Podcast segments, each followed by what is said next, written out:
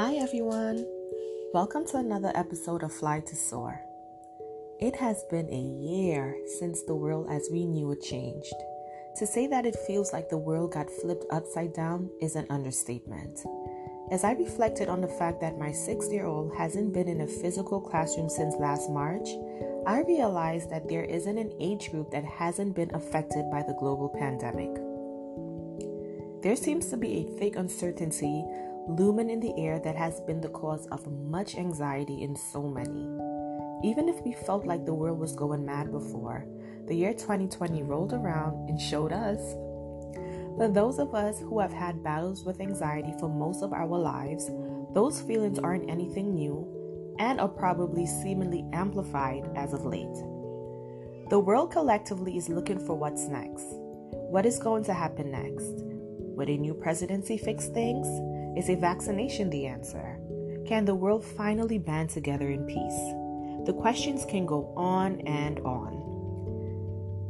Of course, when it comes to these real life issues, a man or a vaccination will not give you the divine peace that we all need. What then can give us the peace that we cannot find in this world? Jesus tells us, Peace I leave with you, my peace I give you. I do not give to you as the world gives. Do not let your hearts be troubled, and do not be afraid. So there is a peace that the world gives, and then there is a peace that Jesus gives. Which one do you think will sustain us through uncertain times, through a pandemic, and whatever other challenges are out there?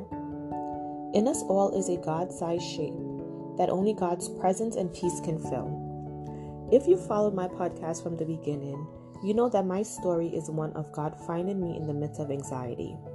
For a very long time, I did not know that a great God could find me in the middle of such mess. The help from others only went but so far. I still struggled, I still battled harder than I needed to, just to feel like my head was barely above water.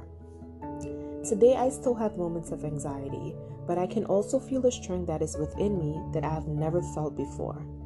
I understand that I've been freed from anxiety and that my mind has to catch up to that truth sometimes. Other times, new challenges arise and my mind tries to take me back to an anxious place, but I face and fight anxiety differently now. I can also look back and see how much progress I've made since my relationship with Jesus. When the Bible states to be anxious for nothing, it is not meant to be taken as an insensitive verse or a verse that lacks understanding about the anxiety that we face. It is saying be anxious for nothing because God knows that in us, who has His Spirit living in us, we have power, authority, and dominion over anxiety, no matter the cost of it. The truth is that Jesus found me right in the middle of panic attacks, dissociation, obsessive thought patterns, sleepless nights, loss of appetite, meltdowns, and so much other burdensome things. He left me to a place of healing and power. In Him, I have a much clearer picture of who I truly am.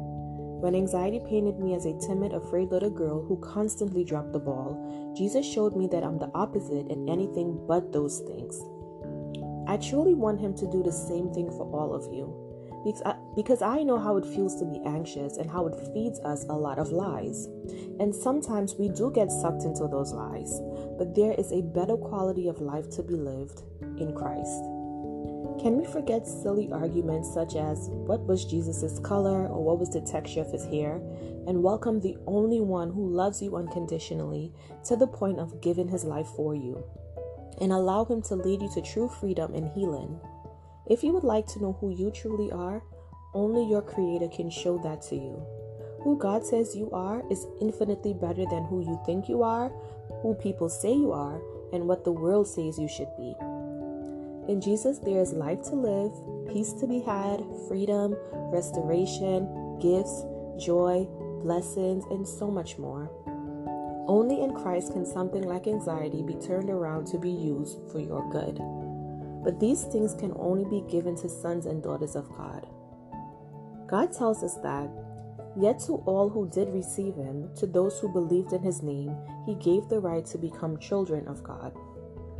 As a son and daughter, you are given God's promises, which promises us eternal life, healing, protection, peace, joy, power, and so much more.